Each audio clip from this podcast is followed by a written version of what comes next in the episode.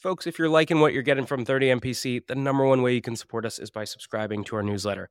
Every week, you only get two emails. On Monday, you get a content roll up of everything that dropped last week. And on Fridays, I pick one topic and I personally write a deep dive on things like how to cold call, how to run a discovery call, or even how to hire an AE. So if you're liking what you're getting here, take two seconds, go to the show notes. You'll see a button to subscribe to our newsletter, or you can go to 30mpc.com backslash newsletter and do it there. We'll catch you soon. Cheers.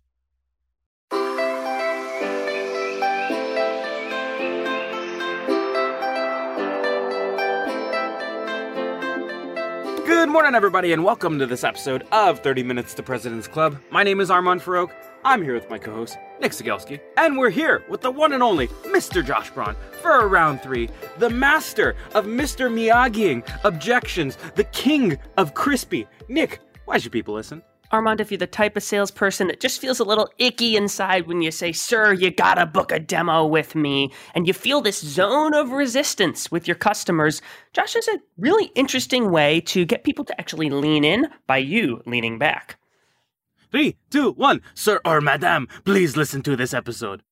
Today's tip to optimize your sales day is brought to you by Boomerang. If you get an email and the action required on that email is going to take you less than two minutes to do, do it on the spot. It's not worth adding it to your to do list, having to look at the item, remember what you need to do. That's going to take you more than two minutes anyway. So do it on the spot, get it off your plate. Now, we documented our best templates and tips to help you optimize your sales day with our friends at Boomerang, and you can get that documentation for free at the link in the show notes.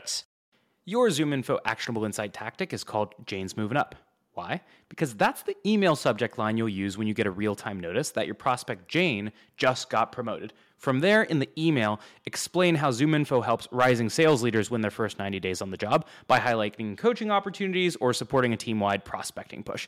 And you can try out this trigger based email template for prospect promotion and four other scenarios inspired by ZoomInfo's go to market plays. Link in the show notes. Today's tactic to triple your connect rate is brought to you by RocketReach, who provides data that lets you reach out to the right person at the right account at the right time. Every time you're reaching out to an account, pull down the contacts. Again, yes, I know it sucks, but the average tech tenure is two years, which means 50% of the workforce turns over every year. So look up the account, pull anyone who was hired, and scratch anyone who was left. And one way you can pull verified and accurate data is with RocketReach. So if you like this, check out their toolkit on eight ways to triple your cold call connects in the show notes. Gong's going to help you run the five minute drill at the end of all of your calls today. At the end of a call, pressure test the prospect with three questions. Number one, do you want to buy? If the answer is no, why set a next step at all? Number two, when do you want to buy? If it's tomorrow, we got to move fast. Number three, how do you buy? Based on the first two answers, I can now adequately decide if and how I set a next step. And this was stolen from the Gong 30 MPC 90 minute masterclass, and you can steal it too in the show notes. Otter AI's Otter Pilot for Sales gives you the freedom to sell on your discovery calls by taking notes for you. One of the best ways to deepen your discovery is to ask your prospect about the impetus behind their goals. So when a prospect tells me they want to advertise on more sales podcasts, I'll say, well, it's not every day that you wake up and decide you want to sponsor a podcast. What's causing you to even explore this in the first place? Now, we put together the ultimate discovery checklist with our friends at Otter AI, which you can get for free at the link in the show notes. All right, Josh, welcome back to 30 Minutes to President's Club. We start every single episode with your top three actionable takeaways, so let's get your three. Takeaway number one is resist the urge to change people's minds. So let's talk about that. This happened to me last week. Someone said to me over Zoom that cold calling is dead. Now, deep down in my mind and in my soul, I don't believe that to be true. And if I was 20, I would have given them a mini TED talk on all the reasons why cold calling is still very much alive if done properly. But now that I'm 52, I know that if I try to talk people into my point of view, it's a net negative every time. So the idea here, and tip number one, is contrary to what you've been taught, instead of fighting the resistance, what you actually want to do that sounds counterintuitive is to actually join the resistance. So here's how that might sound someone says to you, cold calling is dead. And you might say this there are so many more ways to reach out to prospects. People hate being interrupted, especially on a cold call. It's such a time suck calling people, and maybe you have one or two conversations, and people don't even like it because you're interrupting them. So what we're, what we're doing here is we're we're joining people. It doesn't mean we have to agree with people, but we're joining them where they are. And then what you typically hear when you do that is people leaning forward. You, you get me. Uh, that's right. And then you might pile it on even more. You might say something like this It's so rare to talk to people that can generate so many leads without doing cold calls. You might also say something like this Sounds like lead gen is going exceptionally well. Sounds like you're hitting home runs every single quarter. Sounds like everything's going perfectly. And what you typically hear when you say that is, well, it's not perfect. And then I might say, not perfect. And now you've sort of created an opening. So the idea here is to resist the urge to overcome, lean in, join the resistance, and see if you can create an opening. But we can't get to the opening until we can create some idea that someone understands us. This is the opposite of what salespeople have been taught, which is I got to close, I got to overcome. Let's move on to tip number two. So, tip number two is going to be a little maybe against the grain here. And I apologize for all sales managers that might write me terrible mails on this, but the realization that I came to is it's all rooted in people attaching to things that they don't control. They're focused on quota, they're focused on getting meetings, they're focused on closing deals. So when they don't get those things, they feel less than. There's this sort of lacking mentality and mindset. It's a recipe for being anxious and pissed off all the time. So the idea here is to let go of that and instead focus on the fun of doing the job. The outcome is just a byproduct of having fun doing the job. So my tech, second tip here is to swap outcomes for fun. Enjoy the process and make it fun. I mean, you do a great job with this, Armand, and, you too as well, Nick.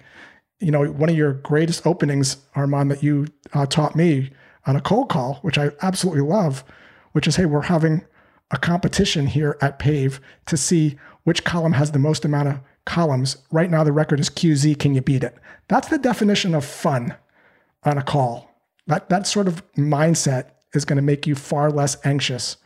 Um, when you focus on things that only you control, you're just happier all the time and less anxious. Beautiful. Round us out, Josh. What's number three? All right. Number three is a biggie because it's, uh, again, what salespeople have been taught because they read books on persuasion. They think it's their job to pitch, their job to talk people into things. However, we've established earlier in the podcast that when people feel like they're being talked into things, they enter the zone of resistance. So, a better way is to ditch the pitch and actually shine a light on a problem that your prospect might not know about. And I'll give you an example of something that happened literally last week. I was home, it was 4:30. I get a knock on my door. I open it up it's this guy, probably about 19 or 20 years old. And this is exactly what he said. There's no pitch. He said, Hi, Josh. My name is Matt. I know you weren't expecting a knock on your door close to dinner time, but there's something on your property that I think you should know about. Do you have a quick moment? That's going to pique my interest. Yeah. What is it about my property? He points out to my garbage cans that are in front of my house because it was garbage day. And he asks such a smart question. This question made me scratch my head. And it wasn't pitchy. He said, When was the last time you cleaned your garbage cans? And I was like, I don't think I've ever cleaned my garbage cans. Why are you asking? He goes, Well, as you can see, there's some flies hovering over your garbage cans, and there's a little bit of a smell. The flies could be a sign of bacteria, E. coli, salmonella, and that could get on you and could cause you to get sick happens. And if you'd like, um, I can restore your garbage cans to their pristine condition. Uh, no rush at all, but that's what I do. I gave the guy like 50 bucks and he cleaned my garbage cans immediately. And this is the sales superpower. When you reach out to people, everybody just has garbage cans that are getting the job done. Your job isn't to talk people into things, your job is to shine a light on a problem that people might not know they had that can hurt them and to do it in a subtle way that gets people to scratch their head and think, hmm, I'm not sure. What do you know that your prospect doesn't know that can hurt them? What is the cost of inaction? If your prospect does nothing, what happens? So that'll be my third tip, which is shine a light on a problem and let people come to their own conclusions is a really good way to start conversations with people that are not actively in market. And that's like 90% of people you reach out to. If they were in market, they'd be calling you and your competitors. So, Josh, well, one that could have been an episode on its own. But look at that, killer open tips. So let's let's go to number two, which is the topic of having fun. And obviously, we're not having fun with with a lollipops or like Nick likes to have fun by you know drinking Red Bulls and all that stuff. We're having fun getting rejected on the phones because it's almost comical. Could you give us a sense of maybe we take one or two objections, maybe let's call it not interested, and call me in six months. What would be the traditional salesperson way to answer them that would instantly result in a hang up or putting the prospect on defensive? And then what should we be doing instead to have a little bit more fun? Yeah. So someone says, I'm not interested. We could talk a little bit about this. The cause of I'm not interested is the salesperson's message. Typically, what happens when you hear that is the, the salesperson is saying something that leads the prospect to believe that what they have is already getting the job done, or you're not talking to the right person. So, a lot of this is how you're structuring your cold call script. It's a little off topic. We could certainly get into it. But so many of these objections I hear call me in six months. I already have something for that. That's not an objection. They do have something for that. If someone says, I'm not interested, that means you're not interesting. The thing that you said is not interesting. And the traditional sales approach is to say something like this Why aren't you interested? And that word why is a tough one because why can sound very confrontational. It's almost like you're being scolded by a teen. Like, why didn't you clean up your room? Why didn't you do your homework? So if someone says, I'm not interested, what I might say is this in a very calm voice I apologize for being so irrelevant clearly I need to work on my sales skills before I get off the phone if I'm not asking too much. Is it because what I'm saying is completely off base or is my timing awful? So, what I'm doing here is I'm going to take the blame, I'm going to take some responsibility. And typically, what you'll hear when you say that is, well, I'm not the person even responsible for this. I have nothing. This is what I hear all the time on cold calls when I have nothing to do with this because the salesperson hasn't determined if it's the right person on the cold call. It's a simple thing. Hey, Armand, I'm not sure I'm in the right place and I'm a little embarrassed to even be asking, but are you still responsible for podcast editing? No, I have nothing to do with that. Oh, good to know before I start vomiting my rest of my cold call script at you. So a lot of these things again can be prevented if you start to make sure that am I talking to the right person even? That's a big one of these. Most of the time when I hear this, it's like I don't even do that anymore or I'm retired. But because the rep hasn't asked if they're actually the one handling it or overseeing it or involved with it, they get this I'm not interested. Of course, they're not interested. They don't even work at the company anymore. they're retired. They don't even work in the department anymore. But if you get in a bind, that's how I would handle that one. Um, with regards to call me in six months, what I might say, and, and again, it depends. Sometimes that's not an objection. I think salespeople have a tendency to think everything a prospect says is an objection. Sometimes things that prospects say are truth.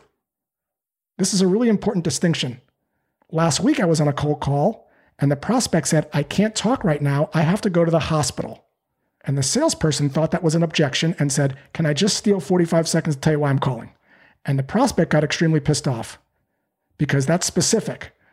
What the rep should have said is, Oh my gosh, is everything okay? Another example, again, last week, these are cold calls that I, I was on prospect said, I can't talk right now I'm about Whole Foods. And again, the rep was like, Can I steal a minute? They thought it was an objection. If they were detached from the outcome and they joined the resistance, what they would have said is, Can I just ask you, almond milk or oat milk? I'm so confused. What's your take? Right. And so this is the idea that salespeople think everything has to be overcome. It's not the case. Sometimes call me in six months is a reasonable thing for someone to say because you're calling them at the wrong time and they've given you some information. And if you push too hard there, you might ruin your chances in six months.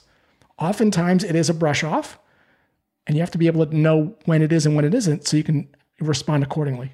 Josh, can you talk to me about being interesting in the context of giving a pitch? Because I'm at a trade show right now, and I was walking the halls of the trade show, and I was talking to a lot of people saying, Well, what do you do? And everyone says, Oh, we're a workflow automation platform, or we help X with Y. And when it follows the same formula, like it's not very interesting. It all blends to me. And I want something interesting, like mixing oat milk with oatmeal, for example.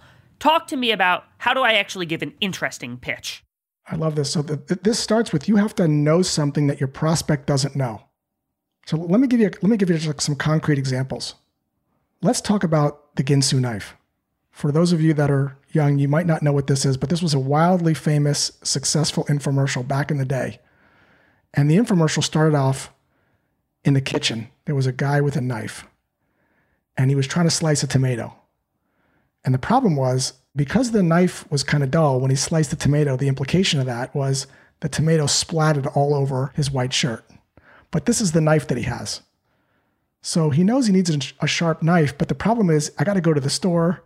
I got to drive all the way over there. Japanese steel is like 800 bucks. I don't know which one to pick out. Then I got to bring it back home. So I'll just live with my knife, right? So we have a problem. We have other ways to get it done that kind of suck. So I'm sticking with my current knife. And then enter the Ginsu knife. This is something at the time that was different, meaningfully. And the reason it was different was for a couple reasons. One, you never had to leave your house to get it. Two, it was made out of Japanese steel that lasted 10 years without having to be sharpened. And three, it was 200 bucks. And they sold a ton of those knives. So many salespeople are selling knives. I got a knife. They don't have the unique mechanism. So you have to start with the unique mechanism. And the infomercial test is the best way that I know to get clarity on that. And Armand, I know you talk about this a lot, which I love this idea of problem training, not product training. And so many salespeople don't get that. They're like, we got a knife. It's a sharp knife. It's made of Japanese. I got a knife. I got a knife. So it's it starts with that, and from there we can then start to develop a talk track over the phone, which we can get into if you want.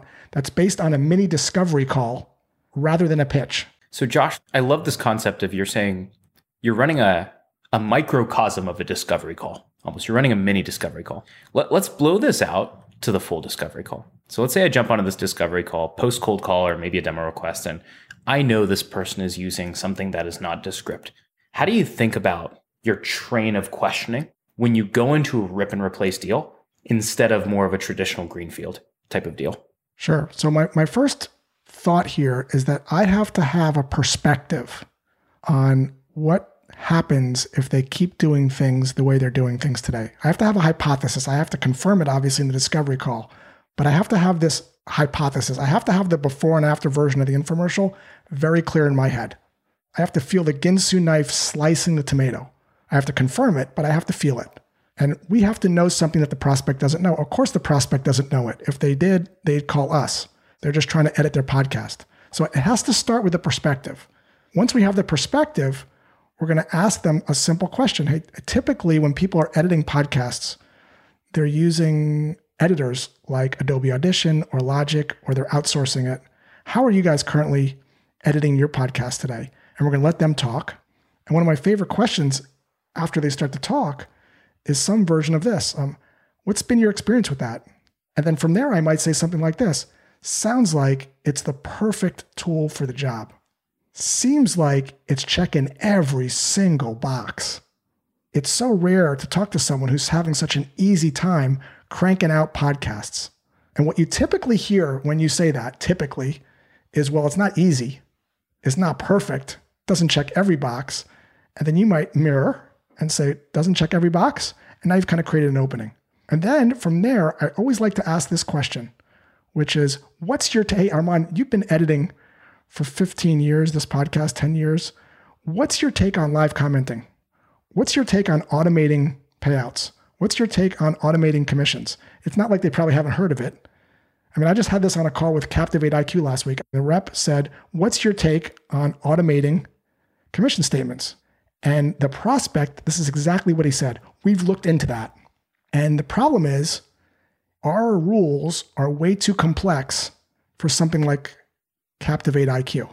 And the rep masterfully, instead of going into a pitch, said this I'm sorry, too complex? And the guy unloads and I have this call. It's Matt, it unloads for two minutes, and the rep says nothing. He's joining the resistance. And at the end, the rep knew that in fact, the new version of their tool addressed all of those concerns and said this John, I know I've emailed you five times. If you're open to it, I can send you a six minute video that shows you how our new version addresses all those concerns. so you can determine if this is worth exploring. And if it's not, and you think it's complete garbage, I'll never bother you again. And the guy cracked up and goes, Sure, I'll take a look at it. He sent it to him, and it's now an opportunity for their company because what he's doing is he's joining the person where they are and then he's shining a light on this new thing. Not everything has to be a meeting. I can kind of say, hey, I, I got to go. I, you know, I don't know if this is even worth a conversation. I'm gonna pull back. If you'd like, I can send you a little six minute video. You can check it out. And if you think it looks interesting, we can continue the conversation. No worries. And about 100% of the time, someone says, sure. And usually says, well, wait, while I have you on the phone, how does it work? Rather than let's book a meeting, let's book a meeting. That's certainly one outcome. But we have different tools that we can use here in these situations. Same thing with the discovery call. And then a, a logical output to that, which is, hey, you know what? We can't address that. You're right, we're not a fit. And that's a perfectly okay, reasonable outcome because the goal here is to get to the truth. And the truth might be it's not a fit rather than assuming it's a fit for everyone. And that's kind of core to lowering the zone of resistance, letting go of assumptions and switching from pitching to discovering. I was leveraging my inner Josh Braun the other day and I got onto a customer call with a, a first discovery call with a prospect at a the company was 10,000, 20,000 employees, and it was their head of talent. And they thought that I was a talent agency. For those of you who don't know Pave, Pave is not a talent agency. And we actually, when, when companies have a hard time communicating how much candidates are being compensated and why their compensation is great, Pave has tools to help with that.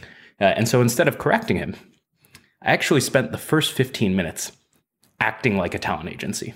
And all he did was tear in for the first 15 minutes on why he dislikes talent agencies.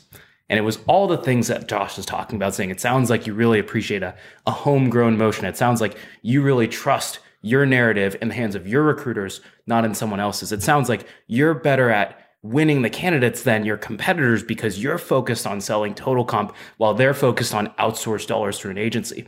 And 15 minutes goes by. And I go, Well, Tim, this is really awkward. Unfortunately, I'm not an agency.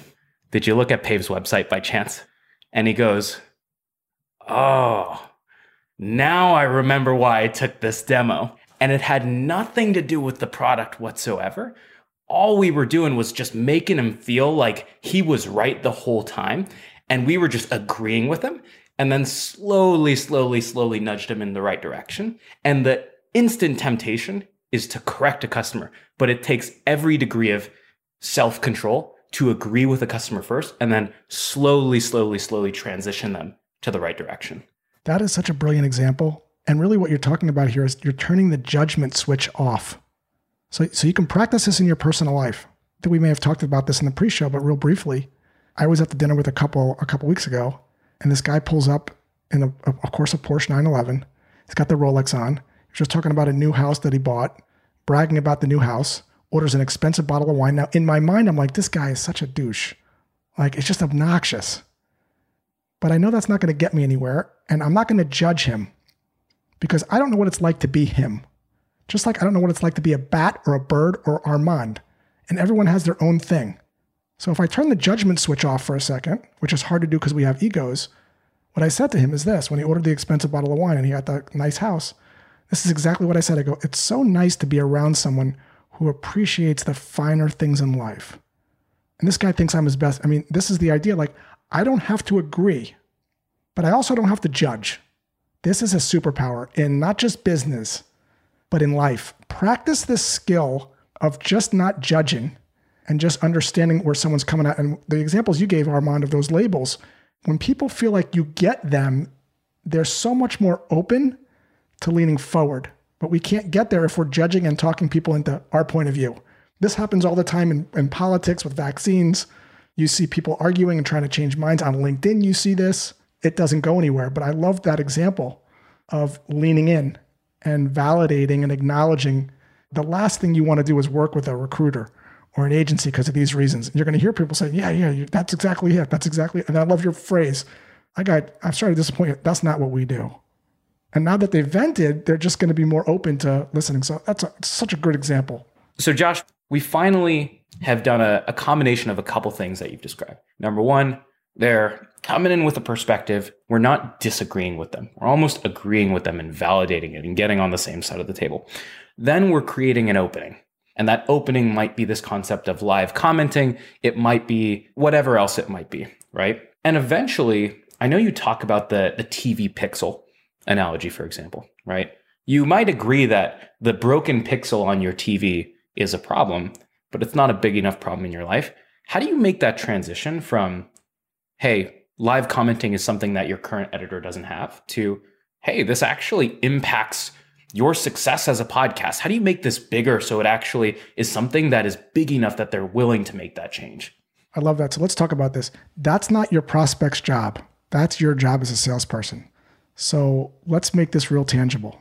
So if you're a triathlon coach and you are having a conversation with a triathlete, as a coach, you know more about the impact of going down the same path than the triathlete knows you have to have all these issues written out seven, eight, ten issues. So I might just be coming to the coach because I want to improve my run. But the coach knows that if I burn myself out on the bike, I don't know how to bike properly, I'm not going to have the legs for the run. The coach also knows that if I don't know how to dial in the nutrition, I'm not going to be able to run. The coach also knows that if I don't know how to swim in a straight line in the ocean, I'm going to burn way too many calories. I'm not going to have enough energy for the bike. The coach also knows that if my mindset is not in the right place, that's going to jack me up. The coach also knows that if I'm not doing flexibility training, that's going to mess me up. So it's the idea of the salesperson needs to illuminate these things in the conversation. You know, by saying things like, you know, are you aware? Have you considered? Have you thought about what we're seeing triathletes that I coach happen is they have a triathlon coach, they're following a program, but what happens is they don't have the movements in place to move that way they're doing stretching, but they're since they don't have their core movements, they get injured and they don't have the proper gait to be able to run properly. So for that reason, what happens is we're incorporating this concept called Kinstretch so that your body's actually prepared to run. That's one issue. The other thing we're seeing is sometimes triathletes they can't swim in a straight line. And because they can't swim in a straight line, they burn a lot of energy in the ocean or they're biking way too hard. You're bringing these insights. It's like what Steve Jobs did when he unveiled the new iPhone he picked on the whole category. And one of his famous lines was, you know, the problem with smartphones is they're not that smart. It's all these keys that are at the bottom. Well, every application wants a different set of keys, so it just doesn't work. Oh, yeah, it doesn't work. But you have to have, you can't ask the prospect about that. They don't know. Just like they don't know about their garbage can. Well, let me tell you about these flies. The flies can lead to E. coli and salmonella. And if that gets on you, you can get sick. So again, it's about you sort of bringing those issues and implications up and then ultimately allowing the prospect to to marinate on that to see if that motivates them. Beautiful.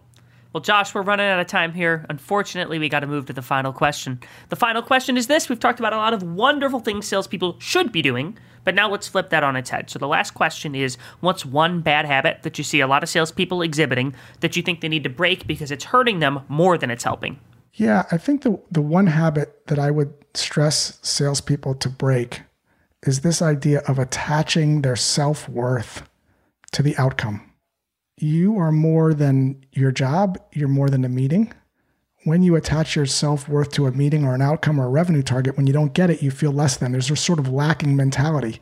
And because your thoughts affect how you feel, you feel unhappy. So consider this in everything that you do put it into two buckets. And this is grounded in Stoicism. Do I control it? If I control it, I'm going to focus on it.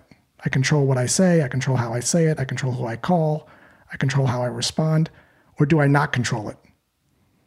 If I don't control it, I am not going to spend any calories on it. I don't control quota. I don't control my territory. I don't control when or if people say yes to a meeting. I don't control when or if people buy. And I'm going to spend zero energy on any of those things. I don't control comments. I don't control likes. I don't control views. I do control how much fun I have on a podcast. I don't control how many downloads it gets. So, this idea of detaching from the outcome and only focusing on things you control is the path to happiness in sales and in life. Ooh, that was beautiful. I don't know how you're going to top this, but you're going to have to. Is there anything that you would like to promote before we jump off here, Josh? Yes, everybody make sure they turn into 30 MPC. It's a phenomenal. Oh, you guys are listening to it already. So listen, seriously, tell your friends about this awesome podcast. And if you want to check out my swag, joshbraun.com on the shop tab. I got these things called tongue tied flashcards. It teaches you how to lower the zone of resistance when prospects raise objections. And so if you want to learn a little bit about how to lower the resistance, those things might be for you. Uh, joshbraun.com slash shop. Your top four takeaways from this episode with Josh Braun include This week's actionable prospecting tactic is from 6sense, who shows you the prospects who are most likely to buy so you can get more meetings with fewer activities. Personalizing cold emails requires you to only change the first paragraph in a trigger template. All you have to do is tie the research to the problem you solve in paragraph one, and then switch that out while you leave paragraphs two and three, your solution and call to action, exactly the same. And so we are giving you six of these trigger templates with our partners at 6sense. The link is in the show notes. Here's my secret to being a sales superhuman it's auto reminders for everything. If I expect any reply from a prospect, I press Command H, and Superhuman pops it right back into my inbox if I don't get a reply in two days. That means if you handle an objection, if you suggest times for a meeting, or if you ask for cuts back on red lines, always create a two day reminder task and assume they will not reply. So if you want to follow up on time every time, you can get a free month of Superhuman by checking it out in the show notes. Today's deal acceleration cheat code is brought to you by Pipedrive, which is a CRM built by sellers for sellers. The best way to drive your pipeline forward is to every single day pull up a list of all of your open opportunities and look at each opportunity by stage and think, what can I do today that will increase my likelihood of winning this deal? That's how you keep your ops moving forward in between meetings that you have on the calendar. Now, we documented five cheat codes that can help you cut your sales cycle in half with Pipedrive. There's a link in the show notes to steal them. Good. number one, when you get hit with an objection, you have to lower the zone of resistance. The way you do that is by labeling and agreeing with that objection and getting on the same side of the table. Which brings us to number two. Once you've done enough of that, create an opening. And that might sound like, hey, what's your take on live comments? Something that you know they don't or are not able to do today. Lastly, number three is it's your job, not their job to blow this problem up bigger. So the trash can example is saying, hey, are you aware, um, given your trash cans are dirty, da da da, that you can get salmonella or whatever else it might be? It's your job to tell people what could happen to their organization if they don't solve this problem. Don't always ask them to self diagnose. And then lastly, number four, whenever you get slammed with these objections, guys, it's so tempting to push back, to stammer, to pitch whatever it is. Don't be afraid to use a little bit of humor. The best thing you can do is when you get slammed with I'm not interested is agree with them and laugh and say, "Hey, I probably screwed up this cold call. I got to rework my pitch. That opener clearly didn't work." Alrighty, Nick. Those are our four. How could people help us out? Audience, are you aware? Have you considered that Armand and I fill the gaping voids in our lives by reading reviews that people write of our podcast? And we haven't gotten an updated review in a bit. And so that void is growing and growing.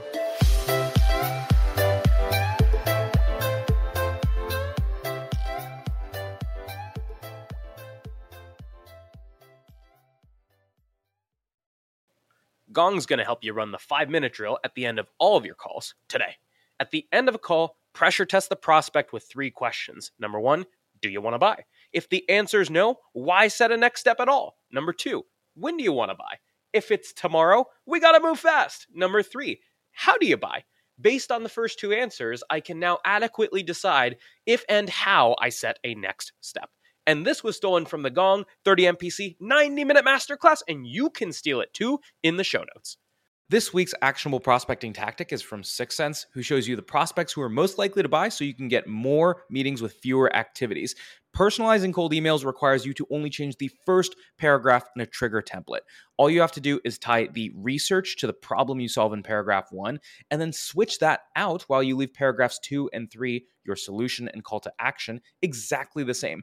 And so we are giving you six of these trigger templates with our partners at 6sense. The link is in the show notes.